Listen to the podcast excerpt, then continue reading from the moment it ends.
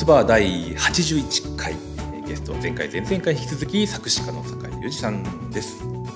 どうも酒井隆二です。えー、いろいろおかしな話をお伺いしてきましたけども、はい、えー、ジ・アローズというバンドでねデビューしてた頃に、はい、えー、まあ、一緒に番組やってたのがキャンディーさん、はい、はい、キャンディーさんあの名古屋に帰る時僕連絡いただいたんですよ、えー、はい、で、まあ、こうこうこうで名古屋に帰ります。あそうだったんですか、はい、その前もあのアルバム作ったんで、うん、なんかどうしたらいいですか？とか、えー、なんかちょいちょい連絡はいただいたんですけど会ってはいないんですよね、う ん、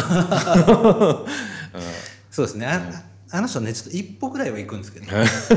二歩目が出ないなるほど、うん、でもなんか人懐っこい性格というかねみんなからこう、ね、あの愛されるようなね、まあ、毒気はないというかね、うん。はい、そうですね、ね、もうでもまあ僕もですけど今ねそのみんな大人になってこうだいぶ丸くなりましたけど、はい、ね、あの頃は本当にねもうむちゃくちゃね何でもやってましたからね。あ番組とか、ね、番組じゃないところでもねアローズの話なんかねデビューの、はい、デビュー僕らね2006年かな？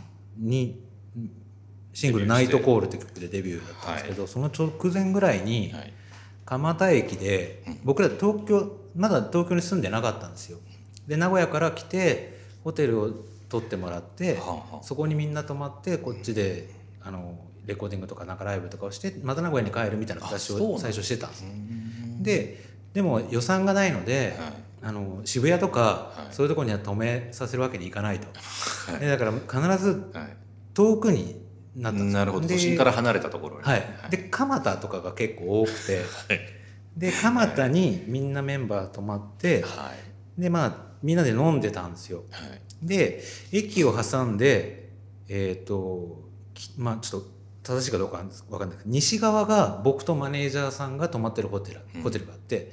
で東側に後のメンバー3人が、うん、えーとキャンディー君とギターの山内とギターの俊二が泊まってる3人で泊まってる部屋があって、まあ、西と東で分かれたんですね。ホテルが分かれた、はい、でまあ駅の、まあ、中心地で、まあ、みんなで飲んでて、はい、マネージャーさんは先に帰ったんです。西口のホテルの方に。でえっとまあみんなで4人で飲んでそしたらこうみんなこうああしようこうしようみたいなこう熱くなって、ね、はい、で朝5時ぐらいかな、帰って帰ろうって言ったら「いやちょっともう今日はあのマネージャーにお礼を言おうっつってみんなで。でもお礼を言わなきゃ気が済まないみたいな話になって、はい、で西口のホテルにみんなで行ったんですよ、はいはい、西口マネージャーも名古屋の方だったんで。名古屋です、はい、そうですよね、うん、で5人が一部屋に西口のホテルに集まったんですね、はい、であの胴上げしようっつって言って シベッドごと、はい、寝てるマネージャーを。寝てるマネージャーをシーツをちょっと浮かせて、はいはい、シーツごとこうちょうど4人上げしたんです、はい、そしたら本気で怒っちゃってマネージャーが「うるせえ」っつって「どうしよう」って言って。でちょっとみんながシーンとしたんですけど、まあ悪ふざけが過ぎたと、まあ結構いい大人28ぐらいだったんでいい大人なんですけど、でまあちょっとまあ、静かにしようかっつって。ちびちびまたそこで飲み出したんですよ。レジャーの部屋で。部屋で、はい、であのー、なんかこう キャンディー君ちょっとこう胸毛がすごい濃くて。はいはいはい。なんか男見たことあります、はい、ありますよね、はい、見たことあります。男ってこう飲み出すとなんか最後こう裸になって飲んだりとか。うん、脱ぎあります。僕はないですけど脱ぎ脱ぎ癖の人いますよねいらっしゃいます、なんか全員脱いで飲んでて、はい、でキャンディー君の胸毛がちょっと濃いからって言って、でなんかギターのやつかな？なんかちょっとそろうぜ。そろうぜ。もうって提案があった提案があって、はい、であのまあ T の字になってやろうとしたら、はい、そのギターのやつがやろうとしたらなんかすごいこう痛いとキャンディー君は、はい、お前の反り方は痛い でリュウジがやってくれって言われて、うん、僕がやったんですよ。リュウジは優しい。リュウジの反り方はすごい優しいんだ。ありがとうみたいな。ほらこうやってお前は反れないのかって。でも反ら反られることはもう OK が前提になってて、はい、あ嫌じゃないんだと思ってでそれでツルツルになったんですよ。はいはい一回。でツルツルの状態であのなんか逆に気持ち悪いと、うん、気持ち悪い気持ち悪いって言ってたんですね。そしたら彼ちょっとトイレに入ったんですよキャンディー君が、はい、ホテルのユニットバスのトイレ。はい、そしたらあのちょっと僕ひらめいて、うん、であのギター2人に、ちょっともう東口のホテルに帰ってくれと、はい、でちょっとあいつの服を持って帰ってくれと。はい。で帰ったんですよ。だけどその間にキャンディー君が出てくるとまずいので、はい、あのキャンディー君にはコンコンってやって「もしもし苦情が来た」苦情が来た。今出てきたらまずい」って。言ったんですよ、そしたら「分かった」って言って。返事が「分かったよ」って。言ってでちょうどみんなが服を持って行くまでの5分ぐらいちょっとずっと僕待ってて、はい、そしたら向こうからトイレの中からコンコンってきて「苦情収まった」はい「大丈夫」って言って「はい、大丈夫だよ」って言ってで出てきて、はい、胸毛ない状態で。パンツ一丁で出てきて。であの「あれみんなは?」と。うん。あいつら俺と同じ東口のホテルなのに先に帰ったのかっつって、はい、ああじゃあ俺も帰ろうかなってキャンディー君言ったんですけど。でも服がないじゃないですか。持って帰った俺の服がないと、はい、どうしたのって俺聞かれたから「いやあいつら持ってったよ」うん、そしたら「あいつらバカだ」とんでもないバカなことをした。俺の服を持って行ったら俺は西口から東口まで裸で帰らなきゃいけない。ここに泊まっていくってアイデアがないんですよね彼は。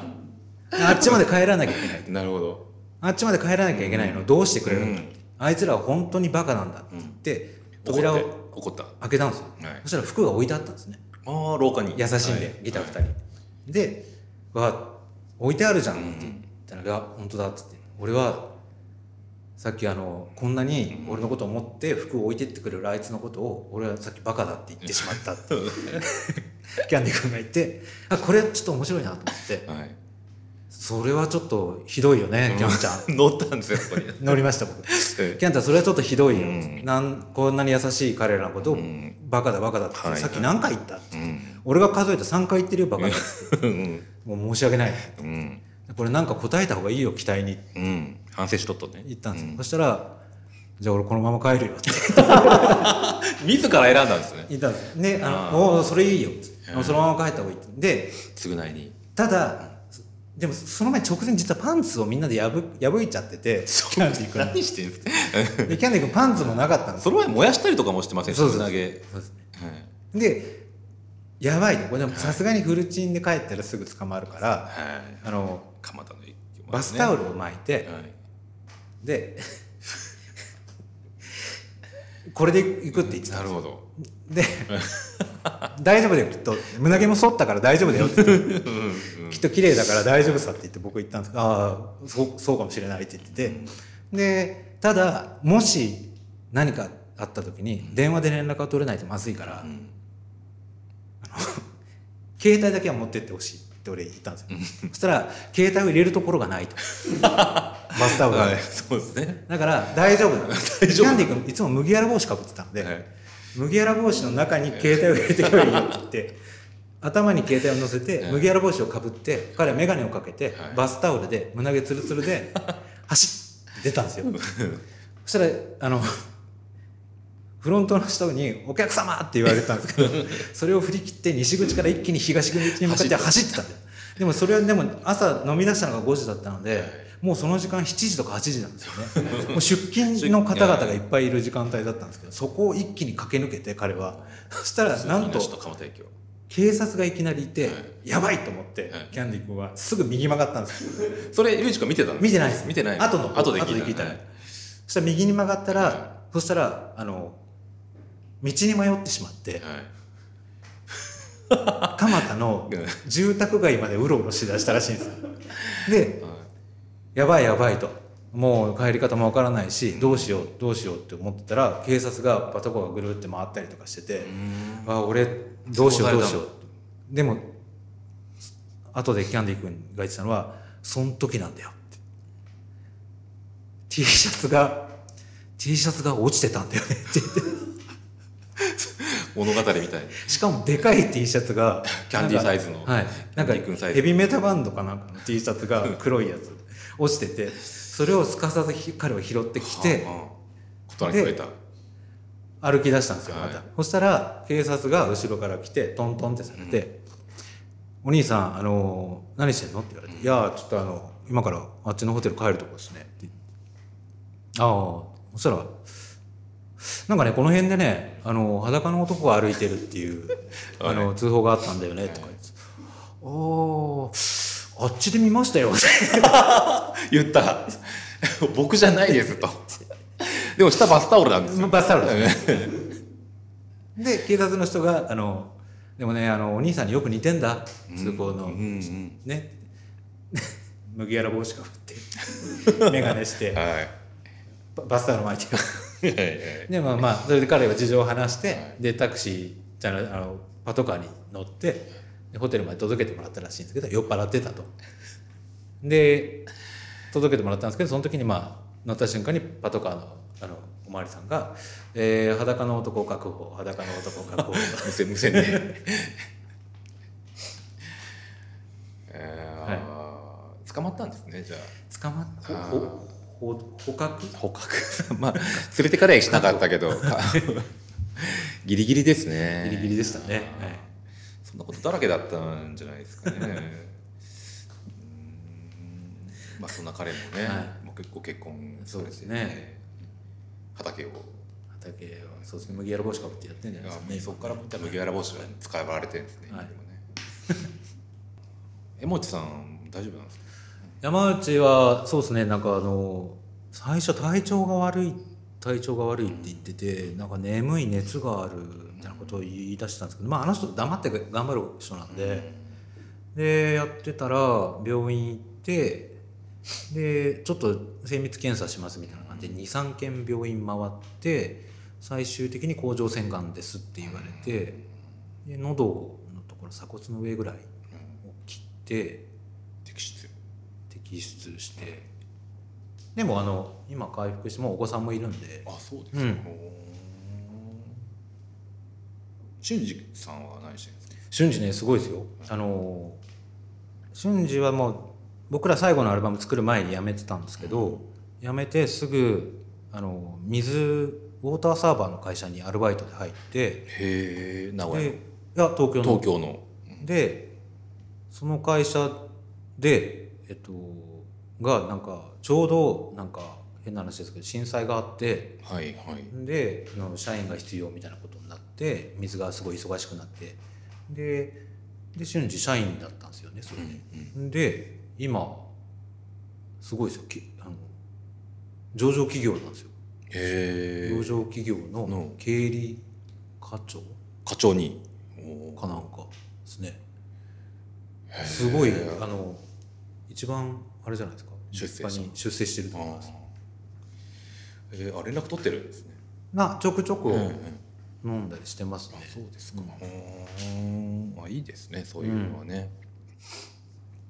うん。またでもねなんか集まってやったら面白いんじゃないですか、ねえなんかそんな日が来るのかななんてことは思ったりしますけど、どうなんですかね。歌ってはいるんですか？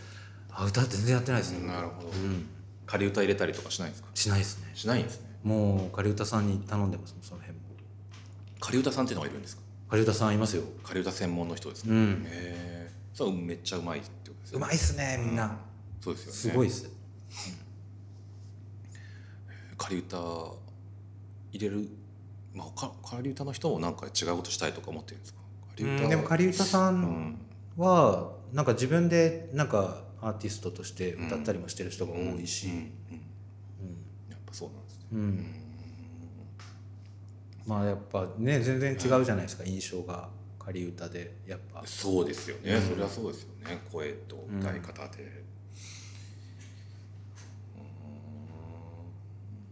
ん。でもそのね昔はよくそのね女性の曲を男性が仮歌入れたりとかうん。普通にあったと思うんですけどね、そうですね。今今はでもなるべく女性で。うん。は女性でって。いうん。僕はあのひとみさんのね、はい。まあ、移動の車にあのマネージャーと3人乗ったことがあったんですけど、はいはい。その時に小室さんの歌ってる仮歌聞かせてへー。まあこれ聞かせてよかったかどうかは謎ですけど、はい世に出る前の、えうんあこんななって作るんだと思いましたよね、うん。まだ。僕この仕事始めたばっかりの頃でしたけど、うん。うん。ねえ。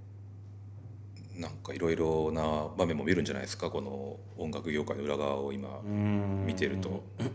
そうですね。いいことや悪いことやいろんな人生を垣間見るんじゃないですか。どうなんだろうな。なんか見たかなでも最初あれなんですよね。なんかアニメ僕本当アニメの作品に支えてもらったんですけど、うん、最初もうとにかくわ分かんなくて、どういうアニメがどうだとか。分かんなかったんですけど。だけどちょうどそのバイトしてその暇な時もう自分で何やろうか迷ってる時にあのポメラニアンズってバンドのザッキーがアニメすごい好きで、であこういうアニメ面白いから見ろみたいなので、はい、あみみどういうのを見たらいいっつったら教えてくれて、でなんかいっぱい貸してくれたんですよ。でそれ見て、なんかなんかオープニングの曲はこういう感じなんだなとかエンディングこうなんだなみたいなのをもう何シーズンか分見たんでその時のおかげでなんかその後アニメね書かしてもらうってなった時になんか普通になんとかできたんですけど。それまでアニメとかあんまりやっぱり見てなかった。そんな見る方じゃなかったと思うんですけど、うん、でなんかそういう世界があることを知らなかったので僕は、でどんどんどんどんねあの大きくなっていってて。うん、なんかねちょっとびっくりしましたけど、うん、なんかすごいですよ。あの声優さんがキャラクターアニメのキャラクターのまま歌うああ今そうですよね。キャラクターソングっていうジャンルがあるんですけど。またそのままコンサートしたりするんですよね、はい。うん、でもキャラクターのままで歌うっていうことは、はい、あんまりあの音域広くすると、キャラから外れちゃう声になる可能性があるわけですよ。うんうん、そこを作曲家のあのプロの人たちは、もう1オクターブ内で作るとかメロディーを。なんかちゃんと抑揚がつくようにしてるとか。もうものすごい技術なんですよね。そうなんだ。からキャラのまま歌える。なるほど、でしかもものすごい忙しい人たちだから声優さんたちも。はいはいはい。でやっぱり喉の負担があってはいけないし、だからその辺をちゃんと考えてくれてる作曲家さんとかがやっぱどんどんね採用も取るし人気あるし、ああすごいですよ本当。すごいですよね、うん、超音楽知識あるんだと思う。その作曲。作曲家の。人が、うん、ああこれはかなわなかったわ絶対と思い その制約ある中での技術とか、あと効果的に効かせるってことですよね。すごいですね。まあ、声優さんたちもあとまあ見た目にも気使ったりとかしてねもともと裏方だね綺麗な人もねかっこいい人もすごい多いですもんね、ね、今、うん、やること多いですよねみんなね。ね、うん、すごいと思う。やったらいいんじゃないですかだから龍二さんね。何をやるんですか？だからまだ表のこともやったら やったらいいんじゃないいや表はねもうダメですね。出る気なくすと本当ね あれいろいろこう体もたるんでくるしダメですよね踊ってましたもんねステージではね、えー、もう今だったらイントロでバテるとか。歌う前に終わる。歌う前に終わる。よくやってたなと思うんですけど。よくやってましたよね。そう思うとね。感想にも歌ってたし、うん、で今でもなんかこう変わらず僕らの時から僕らより全然活躍してた、ね、人とか、まあ、先輩も同期も後輩もなんか人とかまだ全然現役でやってるじゃないですか。ロックバンドの人たちとかでも、うん、本当すげえと思います、続けることの凄さはありますよね、本当すごいと思います、いろんな人がいますけど。ね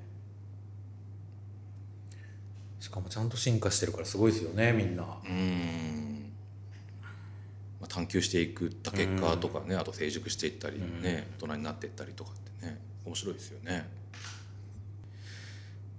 じゃあそうですね。ワインについてももうちょっと教えてもらえていいですか？僕全然わからないんで、はい、ワインについてもらった、はい、そうですね、何をからやったらいいですか？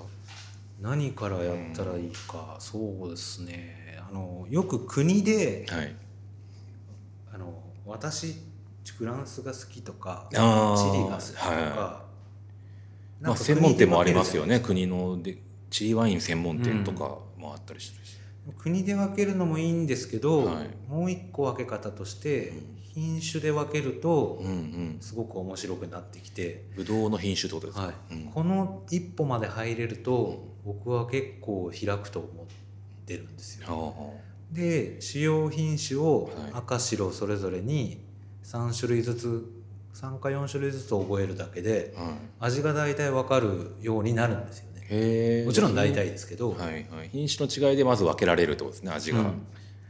だからは例えばこうあの渋くて重いのはカベルネ・ソービニオンであの飲みやすくてうはい。あのあっさりしてるものがピノ・ノワール。ほこれはあ赤ワインではもうこのう赤白2個両方使われる。これこの2個のブドウ品種覚えとくだけでも結構違うと思うんですけど。ほで白になるとシャルドネとはい。リースリングとはい。ソービニオンブランっていうのがあるんですけどはい。この3つ覚えるだけで全然。だから好きな品種見つけるとあといろんな国の自分の好きな品種飲めばか分かってそれメニューに書いてあるんですか？書いてあるんですよ。書いてあるんですか？だけどそうは見てないですねみんなね。なんか覚えにくくないですかワインの。カタカナですしね。ですよね。うんだから、カベルネ・ソービニオンとかいやもう全然覚えらダれない。メじゃないですか。はい。拒否反応が出ちゃうじゃないですか。あもうダメだちょごめん分かんないや。うそうですね。で赤でってみたいな感じになっちゃうそうですね、まあ、辛口とかすっきりめとか、うん。そういう感覚ってそうなだけですね。で、はい、言ってますね。まあちょっと品種を覚えてってなると変わるのはあると思います。なるほどでもすんごいいっぱいあるじゃないですか銘柄が。そうですよね。だから、まあ、お店によって、まあ、厳選してくれてるんですかね、あれうんはお店によって。店によって違うじゃないですかよく置いてあるうワインって、ん。まあでもやっぱ500円のワインは500円ですよやっぱ。味も、うん。い。まあグラス一杯500円だったらまあもちろんそうなんですけど。はいやっぱ外でそうだなインターネットで2500円ぐらいのやつ。ワインとはい、かボトをルでどうですか、はい。買えばはそう外れることはないと思うんですけどい、なるほど、まあ、美味しいよってことですか？お店でもいいってことですか？うん。店だともうちょっと高くなるってことですか？お店だと大体どうだろう倍ぐらいするんじゃない倍ぐらいする。インターネットは安いんですね。安いです。よお店あの飲食店で飲むと倍からあーなるほど。なるほど。はいはい。1.5倍から2.5倍ぐらいするんですけど。まあそうでしょうね、はい。まあでもインターネットも普通のお店もねあのさ酒屋さんだったらまあそうですね。2500円から3000円ぐらいだったら、そんな外れはないと、うん、うん、うん。